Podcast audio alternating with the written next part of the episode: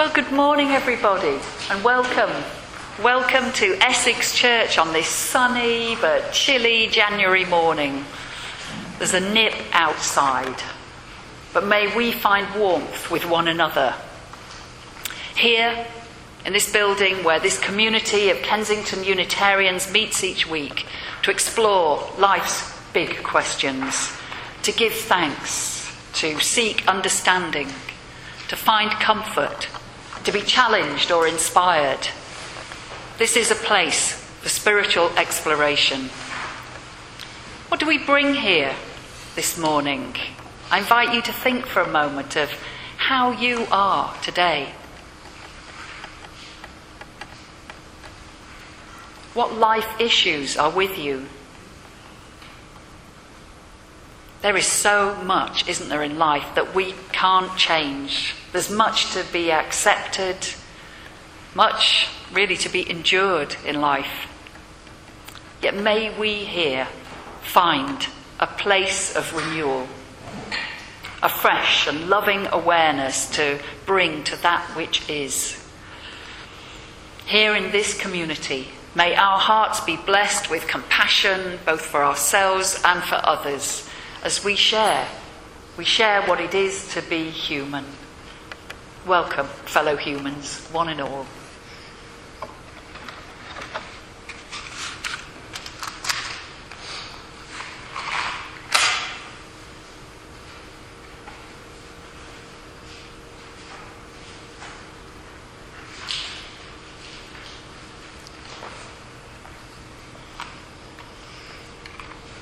As the flame of truth and light and love is kindled here in this chalice, this symbol of our liberal faith the world over, may these qualities burn brightly within us. May they help to illuminate our world.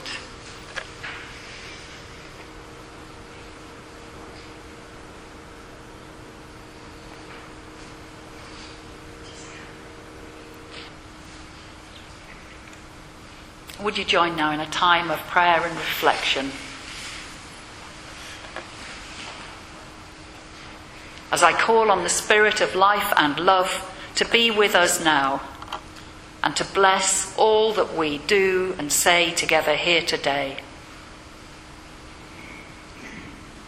Guide us, dear God, that we might create together the church of our dreams the church of the warm heart, of the open mind, of the adventurous spirit. Remind us when we forget that there is so much more to reality and to truth than our limited perspectives can usually comprehend. Help us to be a church that cares that heals hurt lives, that comforts and challenges, that places no barriers between people, but rather offers a genuine welcome to all. Grant us the wisdom to be a church that inquires as well as affirms, a church that looks forward and may we, by our example, inspire courage and hope for living, creating here together a church for all people, a church of the living God, here, now, on earth. Amen.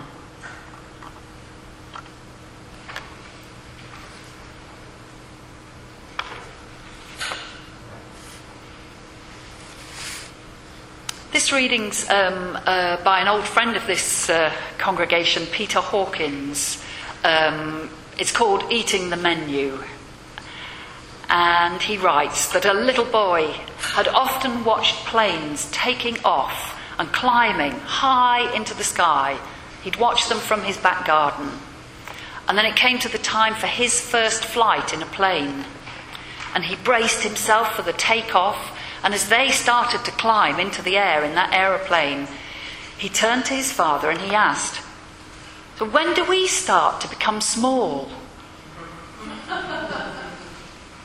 And like that little boy, all of us can confuse the reality with what we perceive from our limited perspective. Gregory Bateson, famous, um, I don't know if he's still alive, explorer and philosopher, commented that many of us live our lives like a man who wanders into a restaurant, eats the menu, and then wonders why he's still hungry. In today's world, many of us spend more time collecting cookbooks than cooking, more time reading books of walks than actually walking. That is my personal crime.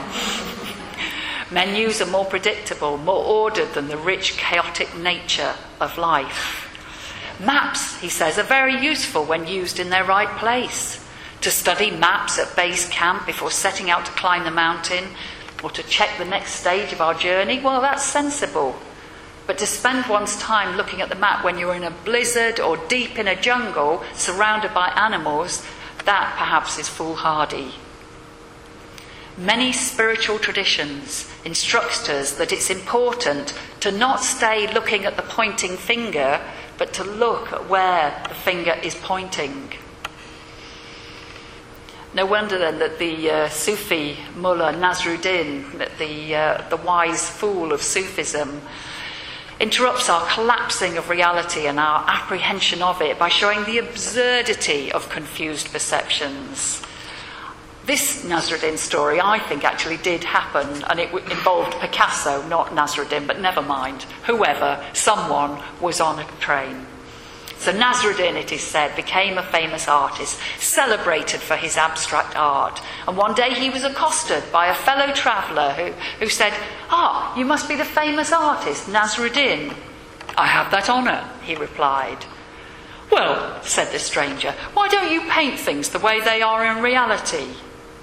And how is that? inquired Nasruddin. You know, said the man. Why don't you paint things how they actually look? I'm afraid I just don't know what you mean, responded Nasruddin. Well, look, like this, said the man, pulling out his wallet and extracting a small, passport sized photograph. This is my wife. This is the way she actually looks. I see, said Nasruddin, taking the photograph in his hand. I see that she's very small and rather flat.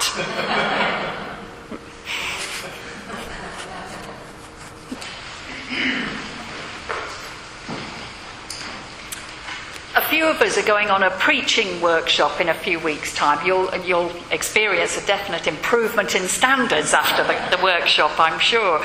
But I was laughing earlier on about you know, one of the things you really shouldn't do from the pulpit is, is go, I've got this really good book, everybody should read it, and then proceed to read most of it out to people. I think there are limits. What can I say? This is a really good book. it's called The Dance of Deception. It's called Pretending and Truth Telling in Women's Lives. Um, I think gender has got nothing to do with it. I think this speaks to all of us. And I'm really going to read you just a tiny little bit, if I can find it. That's the other thing that you shouldn't do. Here we go.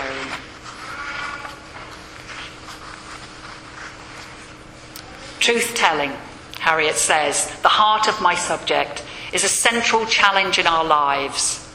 The very term truth telling seems more encompassing, more courageous, more richly textured in meaning than the word honesty.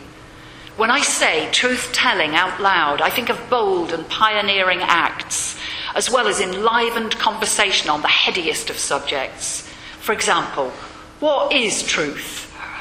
Who defines what is true and what is real for each of us? It, do we have a true self to uncover or alternatively to invent? Whose truth counts?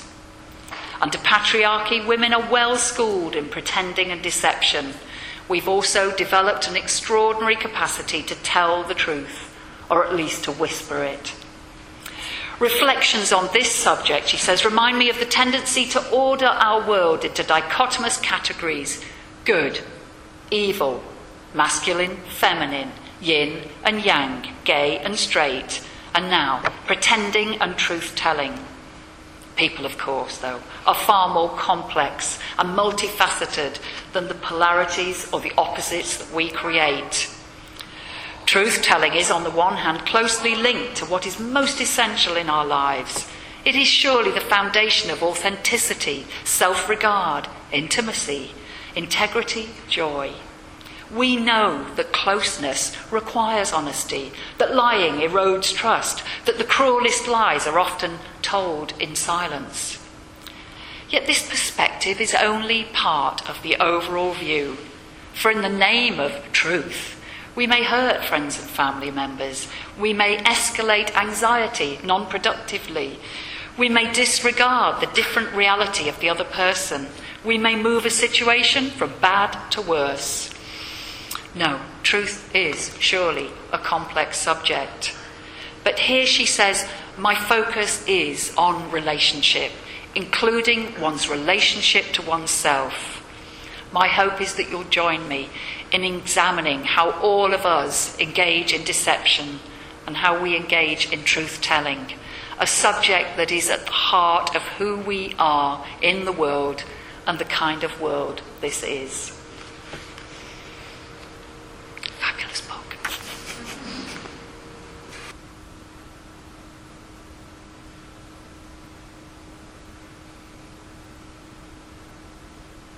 Can you know this is true?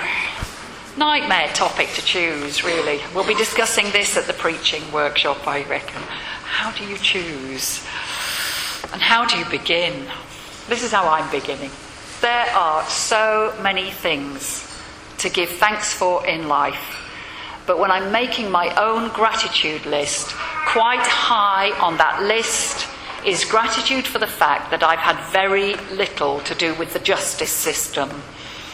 I have not been arrested. I had good enough reasons not to sit on a jury when I was called to do so, and I've never had to give evidence as a witness in a court of law. Do you think you'd be a reliable witness? Years ago, when I was working as a teacher, I was asked to observe a history lesson. The lesson was all about the unreliability of witnesses and the difficulty of reaching a consensus about what happened just a few minutes ago, never mind times past long, long ago. The teacher, unbeknownst to me and to the class, had arranged for a fellow teacher to come bursting into the had good enough reasons not to sit on a jury when I was called to do so, and I've never had to give evidence as a witness in a court of law. Do you think you'd be a reliable witness? Years ago, when I was working as a teacher, I was asked to observe a history lesson the lesson was all about the unreliability of witnesses and the difficulty of reaching a consensus about what happened just a few minutes ago, never mind times past long, long ago. The teacher, unbeknownst to me and to the class, had arranged for a fellow teacher to come bursting into the room at some point and start arguing about an issue, some wrong that the first teacher had allegedly done. When this happened, it was a real shock, especially as the angry teacher who stormed into the room at one point was so annoyed that he picked up a pencil case from the desk and he waved it about in a threatening manner before shouting an unpleasant threat and then marching out of the room, slamming the door as he went. The first teacher apologised to us all for what had just happened, then went on teaching the lesson just as before. It was a good 10 minutes before she stopped and then asked us to write down what we'd witnessed earlier. What had been said? What was done? What was the angry teacher wearing? And when we all read out our replies, the point of the lesson was obvious. Even just 10 minutes after that incident that we'd all witnessed very closely, our accounts of what we all believed had happened varied greatly. And what was most noticeable to me was that we all believed that our varying accounts were true. He was wearing a tweed jacket. No, it was made of denim. He made a physical threat. No, he simply picked up his own pencil case that the other teacher had taken without asking, and so on and so on. Now, psychologists, as you can imagine, have much to say about the ways that we human beings remember events and how very easy it is to implant false memories in someone's mind. There are lots of these experiments to find on the internet, but one of my favourites is, is one that was done in 2002, um, and that found that up to 50% of us could be convinced that we have had an experience when we really have not. The study was called, or when it was written up, it was called A Picture is Worth a Thousand Lies. And um, the scientist, Kimberly Wade, and her colleagues used a doctored photograph of a fictitious, fictitious balloon flight to implant false memories when shown a photograph of themselves as a child on a hot air balloon trip with family members, half of the people questioned started to remember that they had been on that trip. We humans are easily fooled, and few of us prove to be reliable witnesses when we're put to the test. And if we struggle to give accurate accounts of, of dramatic events, and if we can be convinced by a photograph that our own memory is false, well, then we do have to question, I think, our ability to witness our own lives or the lives of others. For indeed, our lives are patchworks of stories and events and interpretations, and much of the personal growth and development work that's so popular today revolves around the search for these stories and for their source. Who told you that you were no good at dot, dot, dot? Fill in the gap for yourself. For most of us have been told, haven't we, at some point, or have told ourselves that we cannot or we can do certain things or be a certain way. Families share such stories when they label one child the quick one, or the sporty one, or the artistic one, or the funny one, or the clumsy one. Teachers and friends add to the picture, and by the time most of us are adults, we have a pretty clear and a pretty fixed idea of who we are. And we do the same for those around us our friends, our partners, our neighbours, perhaps most obviously, are politicians. For it is part of human nature to think that we know who these people are. We treasure our judgments of them, we hold them as truth. But can we really know that this is true? This question and all the questions on that little pink um, card that you were given when you came in, it's asked by an inspirational woman called Byron Katie, who leads sessions around the world on a method of inquiry called The Work. Her own life experiences led her to these questions. In her 30s, apparently, she world around her. Our attempt to find happiness is sometimes backwards. We hopelessly try to change the world to match our thoughts about how it should be when we can Katie says. Instead, question these thoughts and meet reality as it is. So, Byron Katie's method, and I am no way able to properly describe it to you, so really, you may as well stop listening now and rush off to one of her workshops, or at least access her website and have a, a deeper look. But her method, and I quote, is a way to identify and question the thoughts that cause all the suffering in the world. It's a way to find peace with yourself and with the world.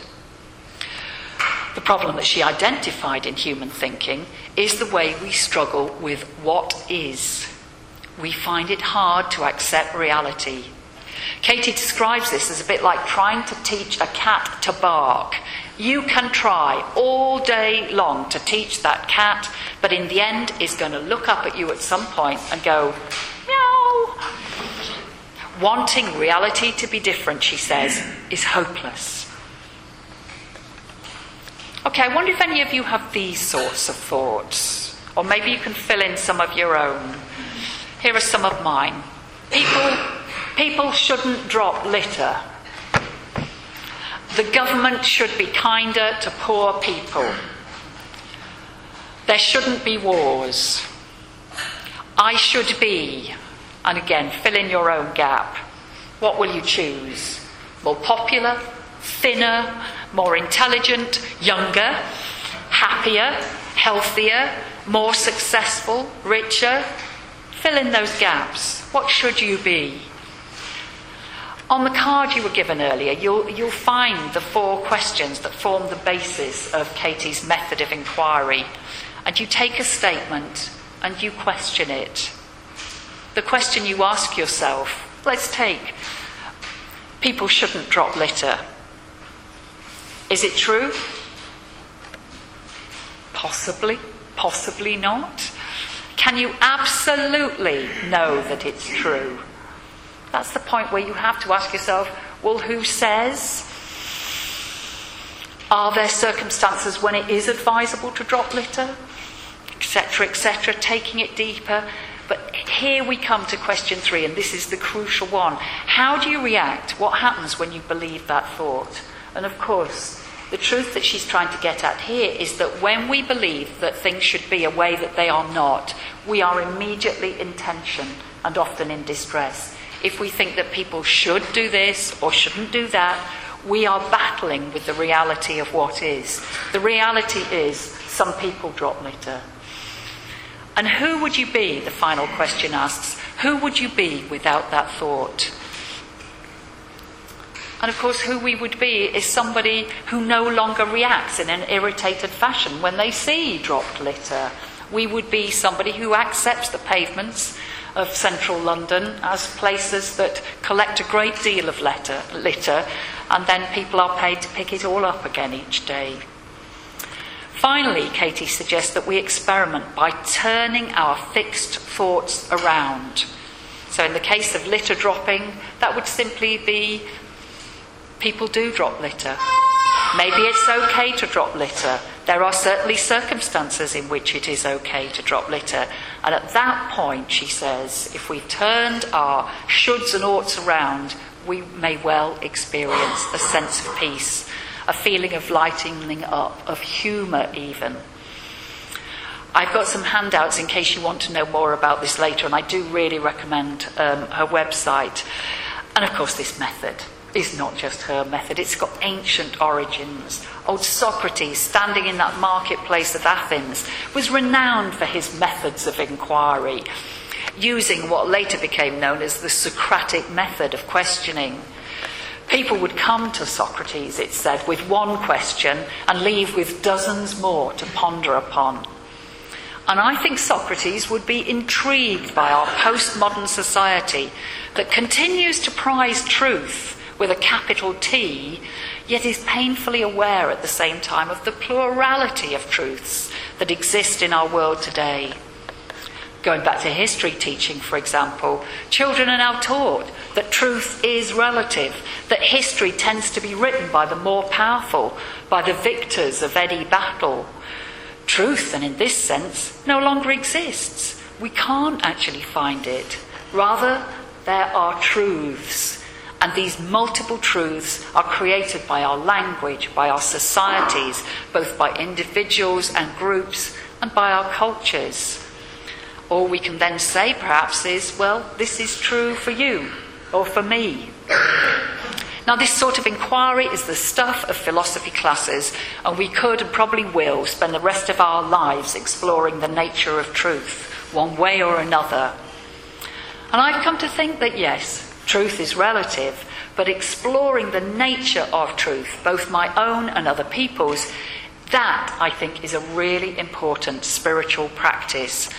And that such practices can take us, strangely, to a deeper level of truth. Beyond hope, beyond fear, beyond any need to be right. It's then too simple, I think, to say that there is no one truth. Now, better perhaps just to keep exploring and questioning, both alone and in conversation with other people, with humility and with ever open minds. This is the spiritual path of Zen Buddhism and Sufism and contemplative Christianity. It's a paradoxical path that encourages us to unlearn all that we think we know, all that we hold dear, all that seemingly identifies us in order to search within for a sense of some deeper truth, some wisdom that is there to be discovered when we let go of our minds and their ever busy theories and ideologies, when we release that oh so human and that oh so desperate need to find the answer and for that to be the right answer. At this deep level of inquiry, I come to believe the possibility that perhaps you will know the truth and the truth shall set you free. Amen. So if here you have found truth, then offer it humbly onwards to the world. If here you have found love, then pass that warmth to another before this day is done. If here you have found inspiration, then allow it to flourish within you, that its blessing may bring fresh insight and possibility in the days to come. Amen. Go well and blessed be.